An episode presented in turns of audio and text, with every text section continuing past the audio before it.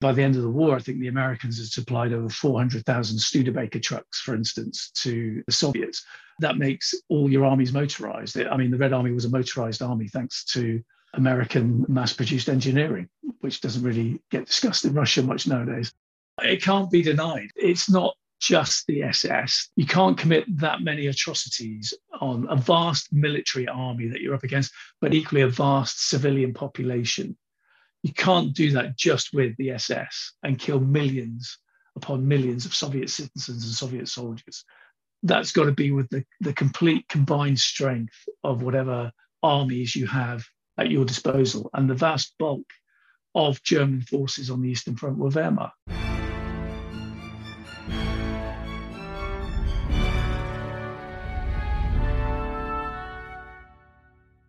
Hello, and welcome to the Aspects of History podcast. I'm your host, Oliver Webb Carter. Now, today we're dealing with the Eastern Front during World War II and the brutality there, as you heard from my guest Iain MacGregor at the top. This episode is dealing with the fighting after Stalingrad, and so makes up rather a nice trilogy on the pod. So, the first part, that's the Nazi Soviet pact with Roger Moorhouse. And then Iain, today's guest, talks us through Stalingrad in a previous episode too and now the trilogy is completed with the fighting on the Eastern Front. Perhaps we'll do the advance onto Berlin too make it a quadrilogy. Anyway, Iain's book is out now in paperback, so listeners, there is a message you need to listen to. There is an Easter egg in this podcast, but you have to listen and you'll get a nice surprise. This message from Iain and myself goes out to all of you from wherever you're listening, be it Montreal or Manchester, Lima or London, Buenos Aires or Bognor Regis. Coming up, I've got the film club on Tuesday, Bloody Sunday, Paul Greengrass's film of that terrible event.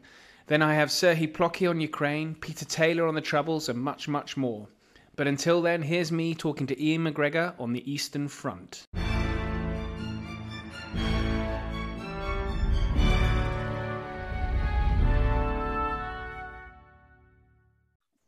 Iain MacGregor, welcome back to the podcast. Thanks so much for joining me. We're here to celebrate uh, your paperback version of The Lighthouse of Stalingrad. So thank you for joining me.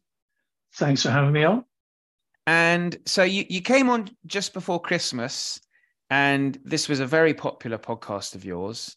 Stalin, there's something about Stalingrad that always attracts people, isn't it? Isn't there? Yeah, yeah. Well, I think it's, I mean, you know, I was researching and writing the book way before uh, events unfolded in Ukraine. So, yeah, I mean, I, that keeps, I suppose, that whole area and Russia, I suppose, front and center of everyone's minds. Well, I haven't found any, I, I thought I might do, because obviously, when you're an author and you've produced a book like this, and then events overtake you, and you think, you know, you could argue selfishly, I suppose, you know, bugger me, what, what's gonna what's gonna happen now I'm I'm I'm literally I've written a book that extols the virtues of the Red Army, and here they are, steamrolling or trying to steamroller their way into a, a sovereign country next door to them.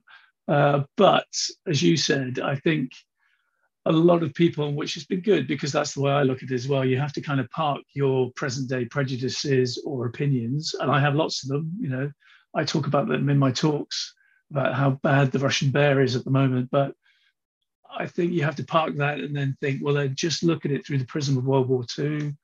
And it is, in terms of combatants and casualties and destruction, the biggest battle of, uh, of or campaign, I suppose, of uh, of World War II. And so, why wouldn't it be interesting?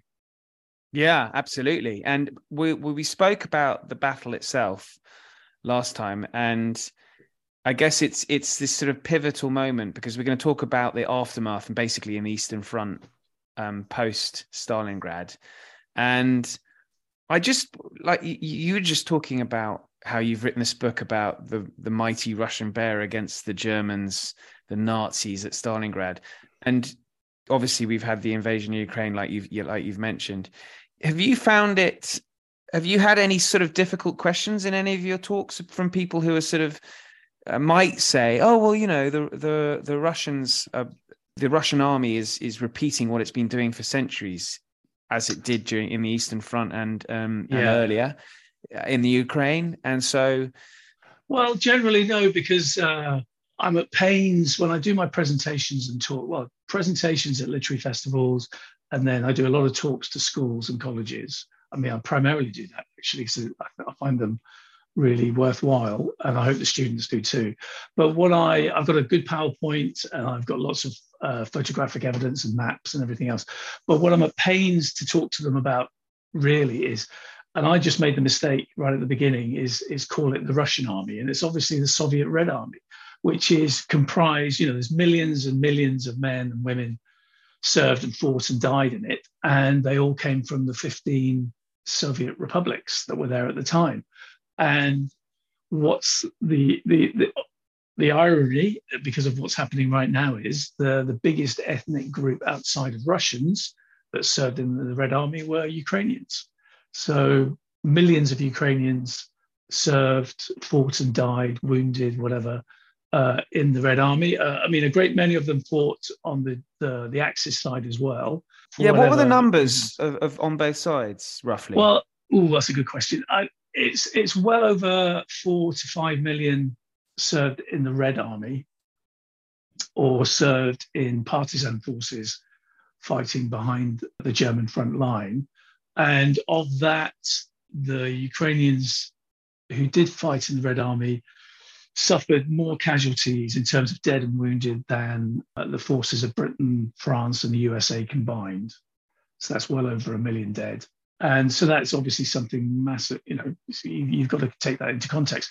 But yeah uh, on the other side well over a million fought for the germans. But like i said they were i would argue uh, potentially it was obviously an anti-soviet anti-communist element that fought there and served in the various you know concentration camp archipelago the germans have set up. You get a lot of ukrainian guards working there as well so that yeah, you, you could argue there was, there was a split, but but but the dominant feature is that Ukrainians fought for the Red Army and suffered enormous casualties, and the bulk of the fighting is you know there's a there's a great deal of it on Russian soil, but there's a great deal of it across the whole of Ukraine and Belarus as well.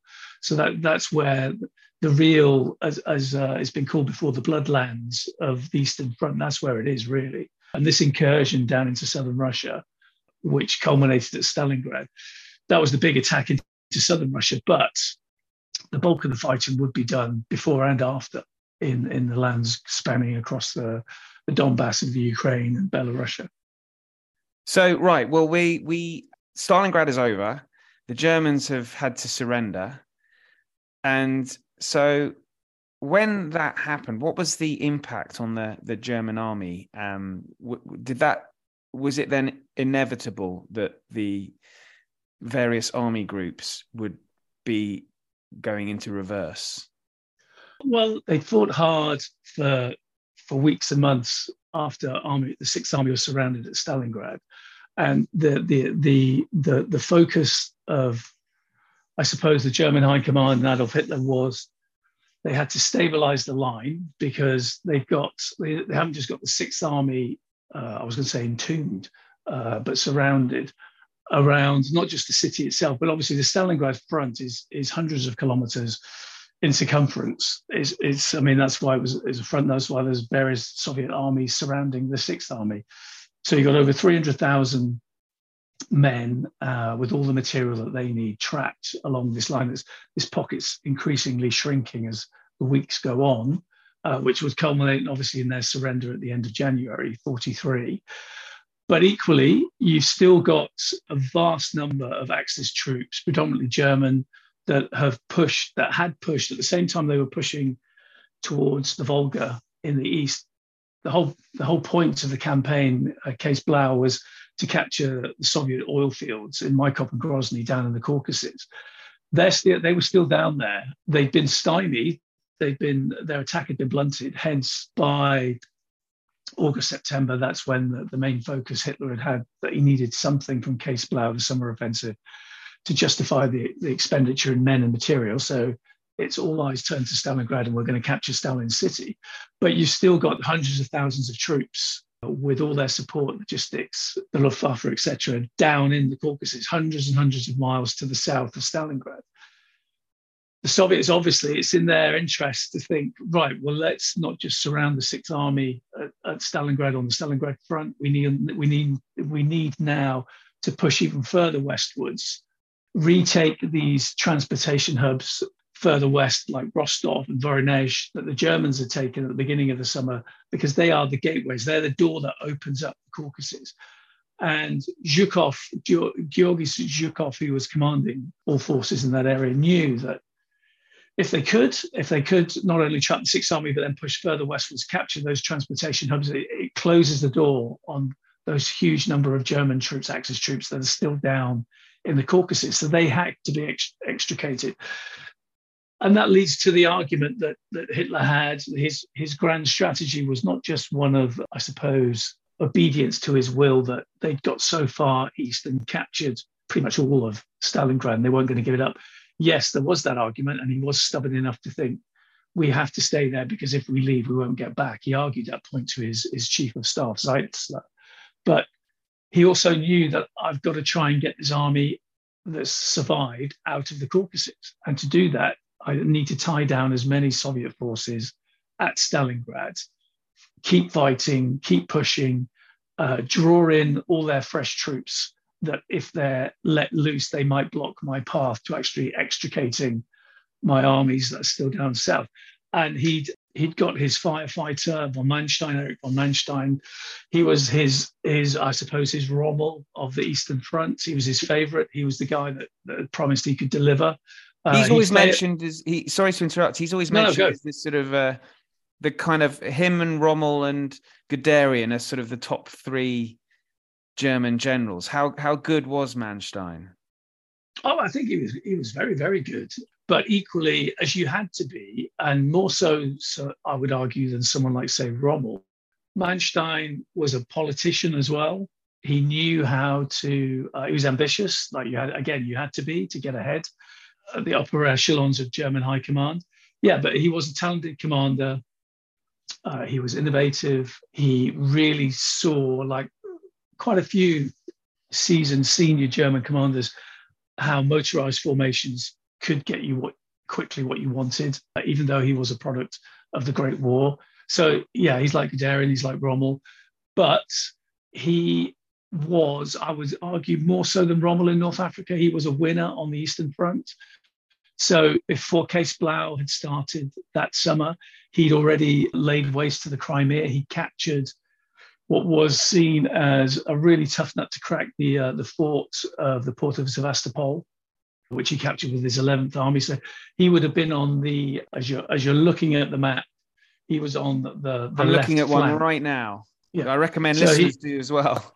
So it, it had been his job to subdue the Crimea, capture it, and so that eased the pressure on any kind of surprise attack that the the German Army Group South might have on, on its right flank as it was heading down into the Caucasus. And he'd done that very well. So he was one of those kind of generals that told Hitler to a degree what he wanted to hear. But if he had to, and it was advantageous to him personally, as in furthering his career, he wasn't shy of, of obviously telling Hitler some home truths as well. So it was him that was given the job as, like I said, this firefighter that was told to get down to the Caucasus, assess the position, see what we can do to extricate the whole armies that we've got down there, uh, whilst it's all obviously still the, the bit of fighting is going on in Stalingrad. He was given a promotion. He was now in. They, they created a whole new army group for him, uh, uh, Army Group Don. But his main job was to extricate German forces deep in the Caucasus, get them back up to the west and north of Stalingrad, where Sixth Army was doomed, just buying time through its own blood, and and then stabilize the whole line. Uh, because at, this point, Hitler still believed, that yes, that he might have lost the Sixth Army, but he's still believing that there's no way they were going to be catastrophically defeated on the Eastern Front, especially while he had an intact army in the south that Manstein was going to extricate and then solidify the line, and that's that's what they did. They attempt to push out though, don't they, as well? I mean, this in the summer of 43, so after Stalingrad, and that's where we get these huge tank battles. Yeah, well, again, I'm, I'm probably it, skipping around. So well, you are a bit. No, what, what I was going to say was it was the whole. You, you've got to remember that there's three key things to remember, and I'm saying this because it gets to your point that you've just asked. Is in the first year of, of 41, when you have Operation Barbarossa and Hitler's trying to capture Moscow, that whole operation was would would have resulted if they'd won. Hitler then he wins the war on the east on his own terms. But now we've just had Stalingrad, where they've had a catastrophic defeat for the Sixth Army. Everyone sees that, and I agree with them. Hitler's going to lose the war, but it's a question now, really, of how badly will he lose the war, and can he actually try and draw some kind of, uh, I suppose, strategic draw from what is now a catastrophe on the Eastern Front? Obviously, the Allies still aren't in in Western Front, well, not on the continent, the European continent just yet. D Day's still another year and a half away. But then, as you're talking about, the, the pivotal point is what's going to happen in the spring and summer of 1943 and what's Hitler going to do now? And that's where we end up with uh, the, the greatest tank battle in history, the Battle of Kursk. But do uh, you mean just to, just to pick up on what you were just saying there? If the Germans had decided to I mean, it's such a huge front, but if they decided to set up more defensively, are you saying that there's a potential that some kind of agreement could have been met with the Soviets that they would? Well, uh, uh, how long's a piece of string? I mean, it's just yeah. my opinion. It's a I mean, what I'm if? Sure yes, you, will have lots of it listeners spluttering on their tea listening to this, and what is he talking about? It's just my opinion. I'm, if he was never going to, Hitler was never going to agree to having a defensive war on the Eastern Front. He was in it to win it. It was all or nothing with him. But it still didn't mean he didn't have the common sense to think, I still need, you know, he's, he's aware of how many men he's losing along the whole front. He'd learned, you know, he'd seen the, the losses they'd had the year before. He still, he knows he needs fresh troops. He needs existing healthy troops that he can escape from the Caucasus to fight his war with whatever equipment they can save.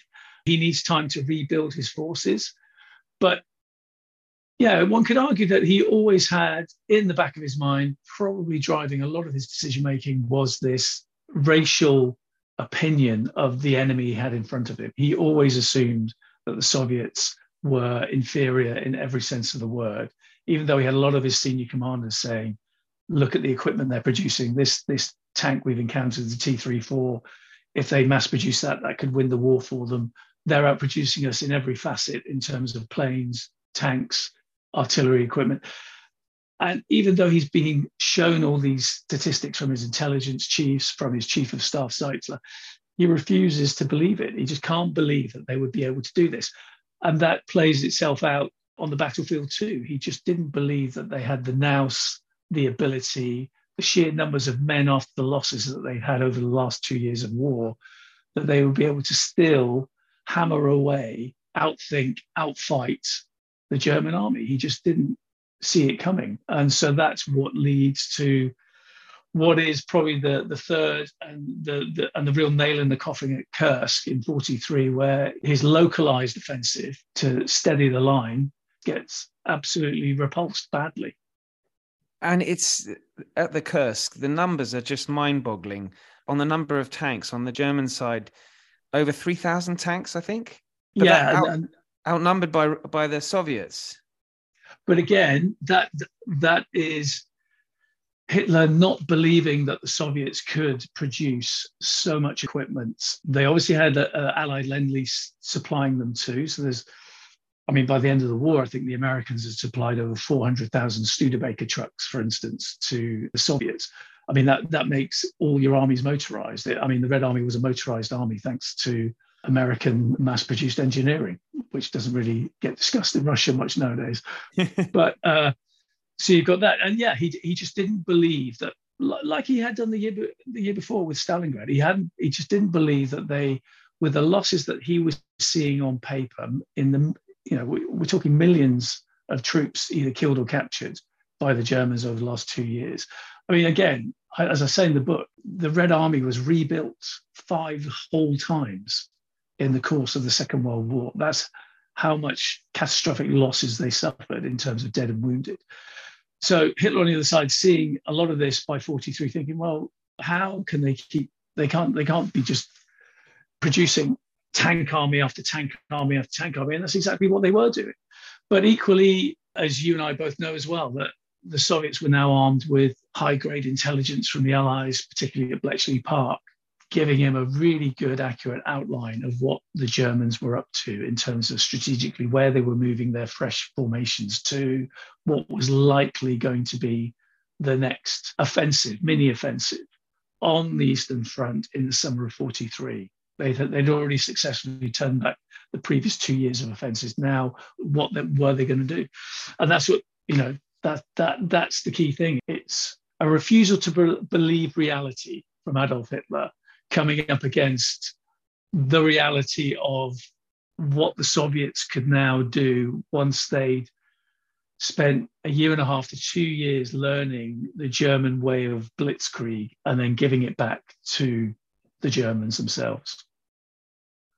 And so at the Kursk, this this battle that I, I, it sort of rages for a month, doesn't it? And it's just when you say it's the largest tank battle of the war.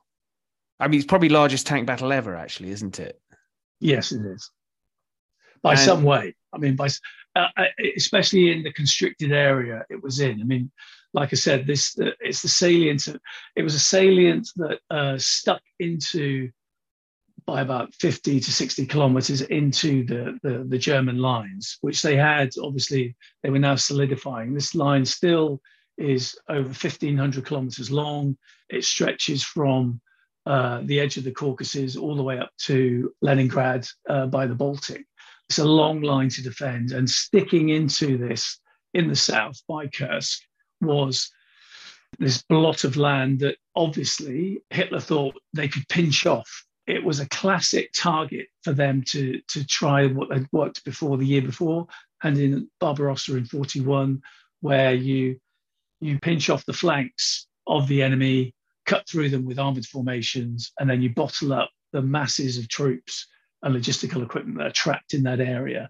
And then you're going to reduce them by aerial bombardment, artillery bombardment, until you end up bagging three, four, 500,000 troops, which had happened before. It was what they thought Kursk would be. And if they succeeded, then what would have that resulted in? How big a defeat would have that have been for the Soviets? Because presumably they had, I'm assuming they had limitless supplies of men to throw in. Well, they did.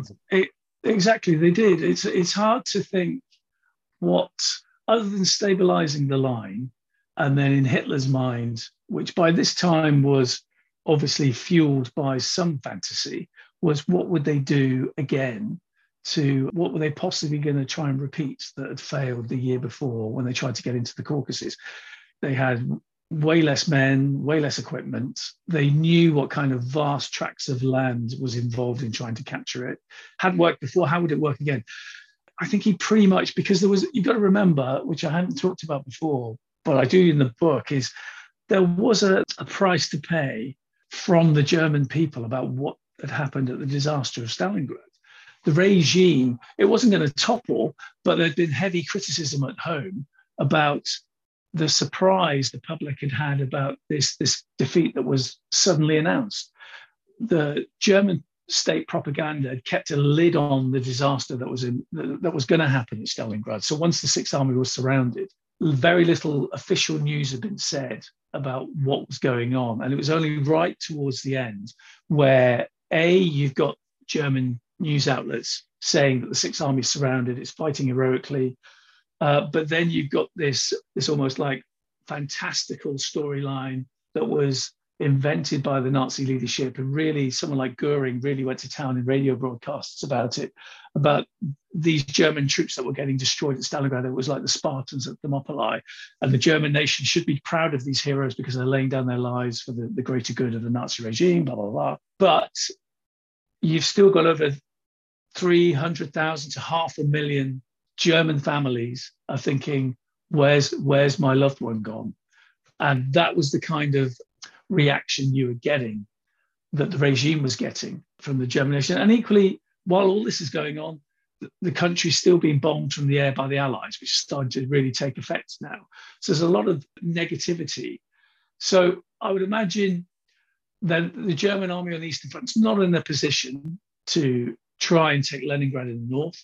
They're certainly not in a position to win strategic victories in the center, where you got again, it's a it's a different episode on the podcast, but you could talk yeah. about the, uh, situation on uh, Rzhev, which is called the meat grinder.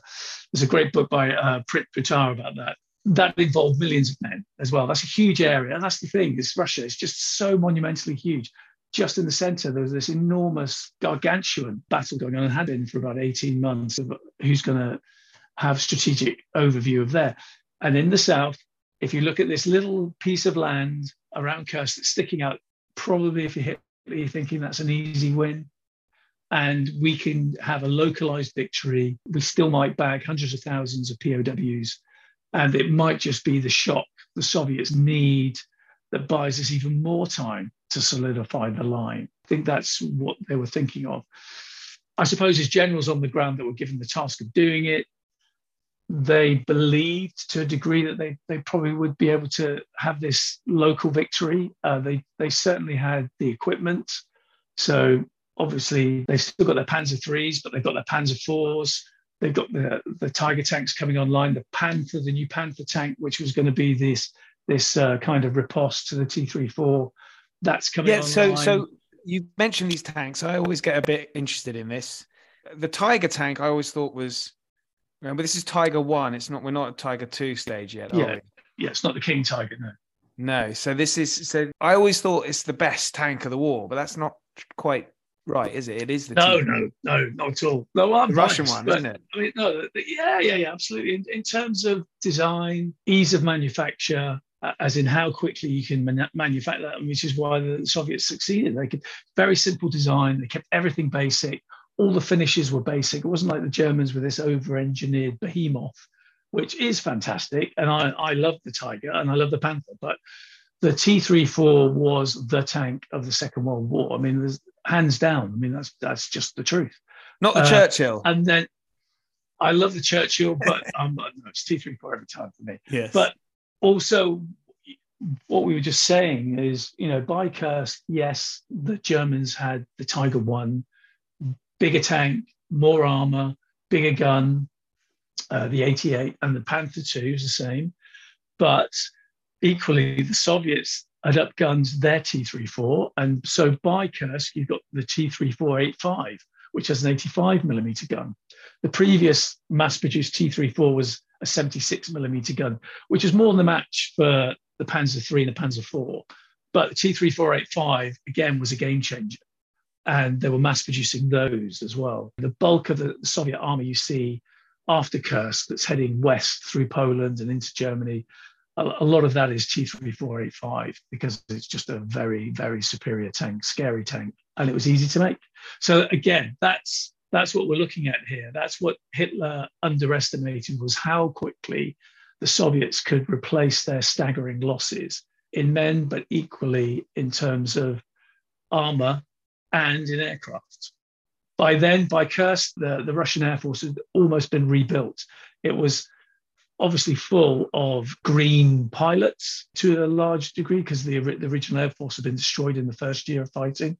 But by 43, it was it was in good shape, and and they were bringing on lots of really really good planes. Like again, one of my favorites, and I'm I'm not biased towards Russians, but you know the, the Sturmovik armored ground attack plane, amazing, and they caused havoc at Kursk.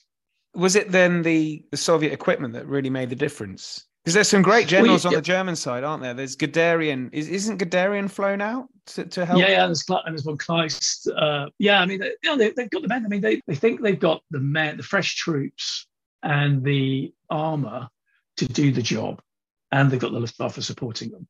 These were guys that had already, yes, they'd had a disaster at Stalingrad, but these guys still remember that when it, it came to the summer, summer campaigning, they'd always held the day. They'd always pushed forward, taken on the em- enemy, usual tactics, engage at the front, cut through the lines quickly, pour in the armored formations, cut them at the back, encircle and destroy them or capture them. That had worked. It worked two summers in a row. They were expecting the same thing to happen in a more localized area, not on the grand front as it had been before, but they thought this will work again. They just weren't expecting the kind of forces that they would come up against, but equally, they had no idea that the Soviets knew exactly what they were going to do. And that came from the intelligence that they gathered themselves, but also what the Allies were giving them too. They, they knew down to a T, you know, what formations were up, uh, were up against them, what kind of tanks they were going to have, possibly how, how many troops they were going to be facing. And that led Zhukov to make sure that he planned in detail how he was going to structure his defensive works. And that's, that's what, you know, definitely Soviet generalship, German generalship was probably quite even by then, as was the performance of the troops. It's just a case of that the Germans weren't expecting the kind of defensive works that the Soviets put in place, primarily because they knew the Germans would attack them. They had time to plan. This battle, which, as we know, is a, a great victory for the Soviets, that's that's it. After that, I mean, that's the last, almost the last throw of the dice on the Eastern Front for the for the Germans, wasn't it?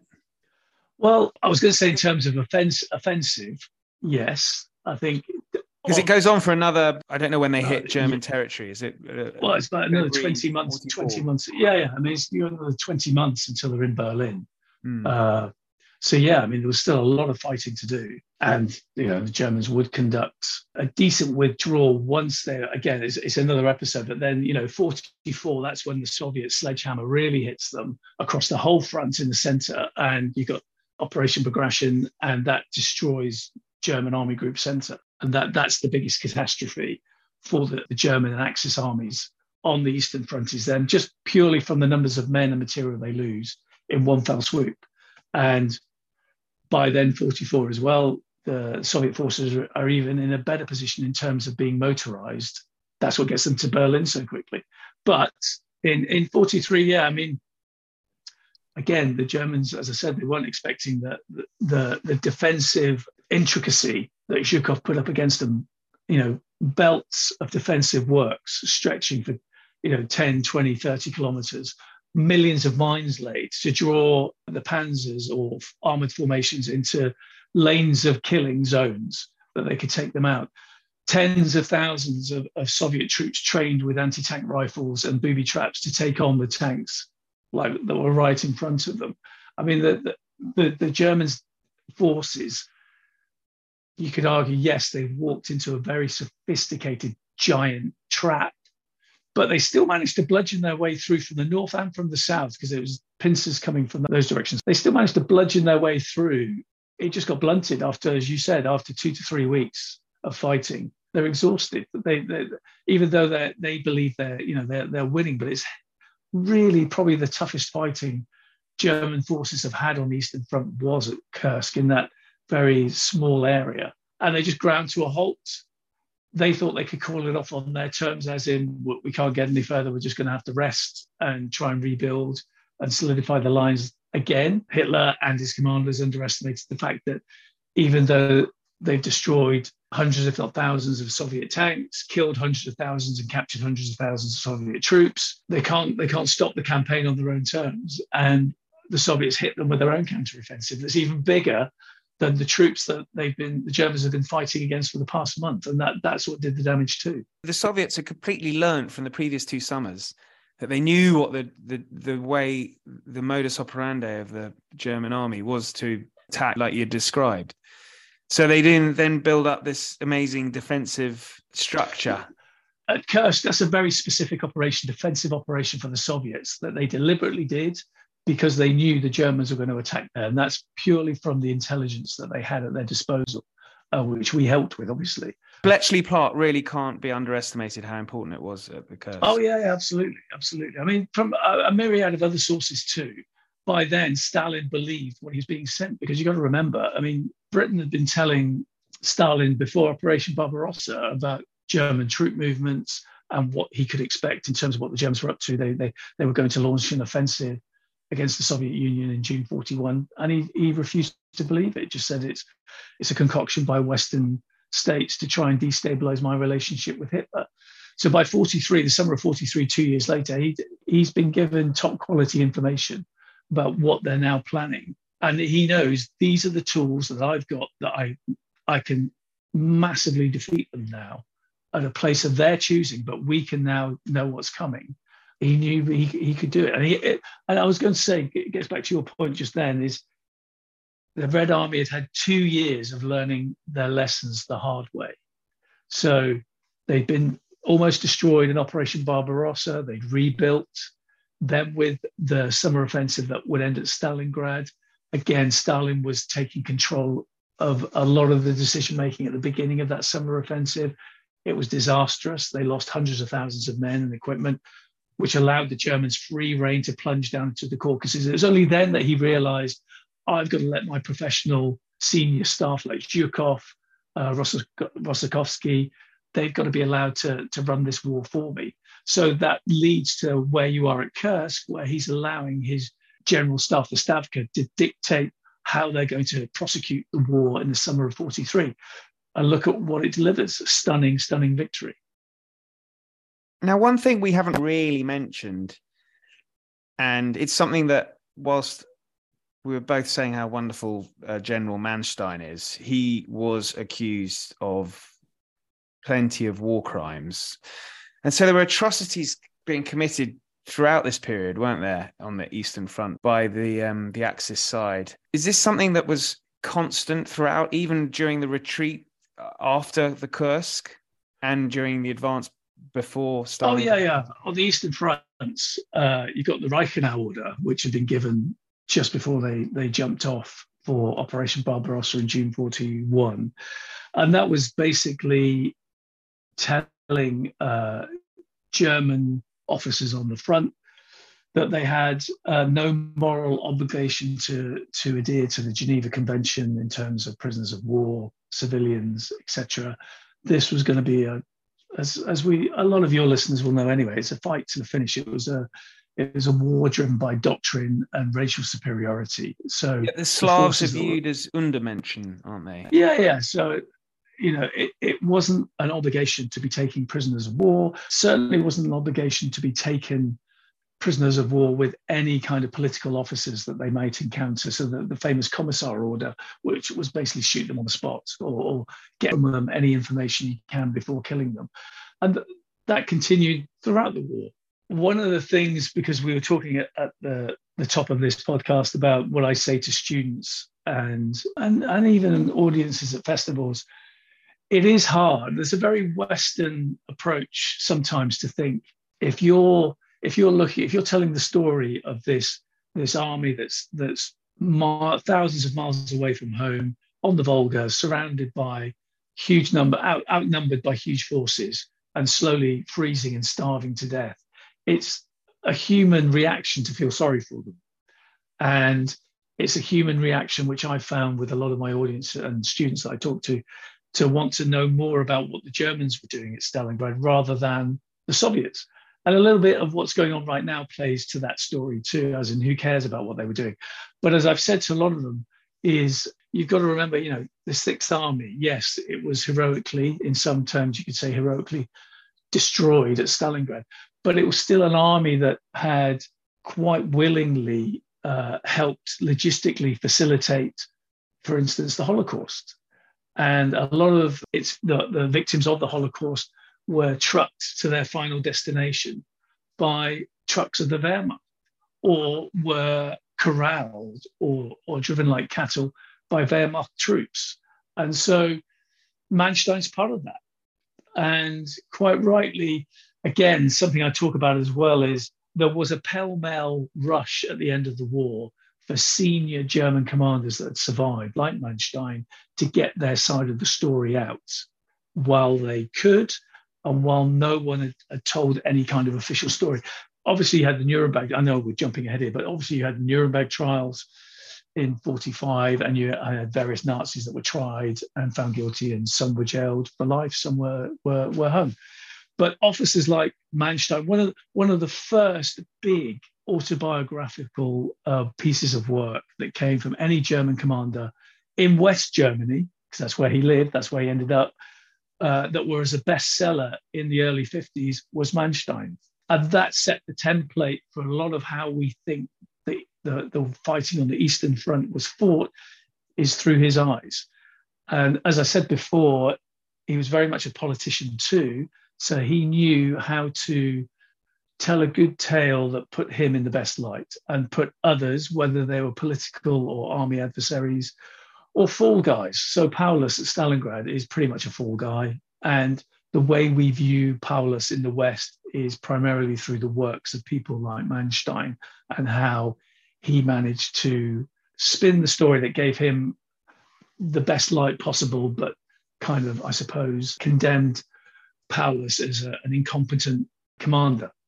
So there's that kind of thing. But yes, getting back to your thing, yeah, there was no quarter given on both sides. But just on Manstein as well, I guess from that memoir, the whole myth of the Wehrmacht being, you know, the, the they were the sort of um, the good bad guys, if you, if you understand what I'm saying, and it yeah, was yeah, really yeah. only the SS that committed atrocities. That myth, which still in some quarters is prevalent, was I suppose begun by Manstein in his memoirs. Uh, he's he's one of them. Right. He's, yeah, he's one of them. I mean, if, if if your listeners want to go and check out his book, it's called Lost Victories, and you can buy secondhand copies.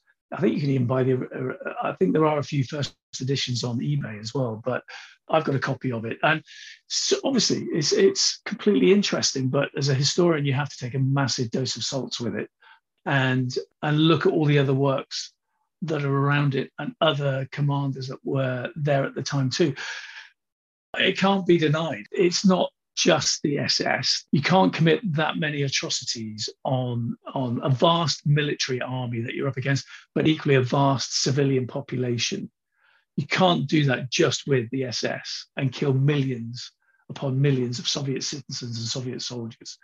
That's got to be with the, the complete combined strength of whatever armies you have at your disposal. And the vast bulk of German forces on the Eastern Front were Wehrmacht. Yeah, I'm just looking at the numbers. There's something like, is it around 10 million in the Eastern Front killed? Uh, Soviet losses across the, the German, are more oh, oh, uh, yeah. on well, the Soviet side. It's about 27 million altogether, 11 million killed in, in the Red Army itself. I think they drafted something like across the war. It's like I was saying to you before, they rebuilt the Red Army five times, which is what, you know, blew Hitler's mind, I suppose, if he, if he, if he could see the, the statistics. But 34 million Soviets were drafted into the Red Army during the Second World War, which is just incredible. It's, my, it's mind-boggling. And, and, like I said, the Ukrainian element of that is, is roughly about 5 million, just over 5 million. And I think it's 1.7 million were killed. Yeah, it's just crazy, crazy numbers. I'm trying to think what else I can say to your uh, listeners about the, the losses. I mean, I, I uh, so civilians. I was reading something like. Have we already mentioned that? Yeah, it's, it's, roughly about 16 million. Right. And they also uh, lost on the, the European side of Russia. It's something like 78,000 villages, towns, and cities completely destroyed. I mean, that's the whole infrastructure of the country wrecked, which they're still, I, I would imagine, you know, there are still areas there that still haven't been rebuilt. But again, it's when I when I'm talking about that to an audience, I, it's it's obviously very relevant in their mind's eye because they're looking at what's being destroyed in the Ukraine at the moment. Yeah, that's what I was just going to say. The the people in Britain are often accused of being obsessed with the Second World War, but but those numbers you've just given speak to why in the Great Patriotic War, as it's called in yeah. some of the, I guess that speaks to why it's such a major event for them. They're probably oh, it's, the, it's, it's, the event, and the thing is, again, I've, I've, talked about it in my book, and I talk about it uh, when I'm giving talks. Putin is just like, I mean, obviously he is the bogeyman for now. He has been for years, in my eyes, anyway. And he's on his own trajectory of what's going to happen to him. But I think a Western audience has to realize just how strongly the vast bulk of Russians feel the way he does about the Second World War. They're obviously not homicidal maniacs like he is, but they do believe it. And, and I, I think I've said this to you before, Ollie, about I've still got quite a few friends in Russia that I'm in contact with. I was speaking to them a couple of weekends ago because obviously the the the, the May Day celebrations were coming up, and that they've still been sending me photographs and things like that that they do on WhatsApp. But they might have their own opinions of Putin and also his regime, and they might be unhappy, like the vast bulk, I would imagine, of Russians are. But as they say to me, they just got to keep their head down and get through. But they all believe that the Second World War was won on the Eastern Front through their country or their the Soviet republic's sacrificed. And when you look at the figures, it's it's hard not to argue that. I mean, it's you know the, the German army on continental Europe was broken by Soviet forces. Can't be argued with. I mean, it's, it's there for all to see. Iain, this has been fantastic. Thank you very much. So the paperback, what it's out already, actually, isn't it? It's out on the, I think it's the fifteenth of June. Fifteenth of June. Great. Now we can do a giveaway. Yep. You said you had a few to give away. I can give away one to a, someone who signs up to a five.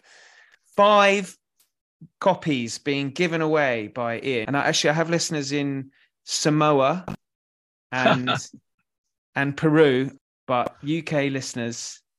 Um, I, I no, I'll I'll post them abroad. I don't mind. You haven't checked. You haven't checked how much that will cost. I do. No, no, I do. It's about twenty quid a time. Oh, you don't want to do that. I don't mind. No, it's good. It's good to promote the podcast. You've you've been really good promoting me. So I'm, well, I'll um, I'll tell you what. We can chip in on that. Okay, well let's do it. Let's do it then. Uh, so for listeners to the podcast, and this will be for our most loyal listeners. If you email me, I'll give you the email address. It's history at aspectsofhistory.com. We're giving away five copies of signed copies. Are they uh, Iain? Are they paperback or hardback? Paperback, but I'll sign and dedicate as requested five copies of Iain's paperback, The Lighthouse of Stalingrad, to listeners. Five individual listeners email me history at aspectsofhistory.com and we will have a signed and dedicated copy of Iain's book sent to you. That Iain isn't Iain just so generous, listeners. Iain, thank you, thank you so much for that. It's been a wonderful, wonderful a lesson on the Eastern Front, and particularly Kursk and the and then all the um, uh, horrors of the of the fighting there. And so, Iain, what are you working on at the moment? I know you you had another book that you were you were thinking. Yeah, yeah. Um, I'll be going to America uh, in towards the autumn to do research, followed by Japan. So that gives you a hint. Ooh. And uh, it's it's on the last year of the war. Wonderful. I would. I mean, I would. I would I, I, love the Eastern Front. I would love to do another book sometime soon, but it's just uh, I was really lucky with the Stalingrad book to get access to the archives in, in Volgograd. But I mean, for any Western historian, it's going to be really hard to get into Russia over the next few years. I would uh, expect so. That, that's the reason why that's been curtailed. But I, have got I'm really interested in certain elements of the Pacific War, so that's where my new book's going to be set. Uh, set. Oh, wonderful stuff. I'm, I'm excited about that. Iain, thanks so much for coming on. Cheers. Thanks for having me. Thanks so much for listening. Please do rate and review and do tell your friends. More to come. And don't forget those listeners who want to take up today's offer. The first five I receive will get the generous gift from Iain MacGregor. Until then, thank you and good night.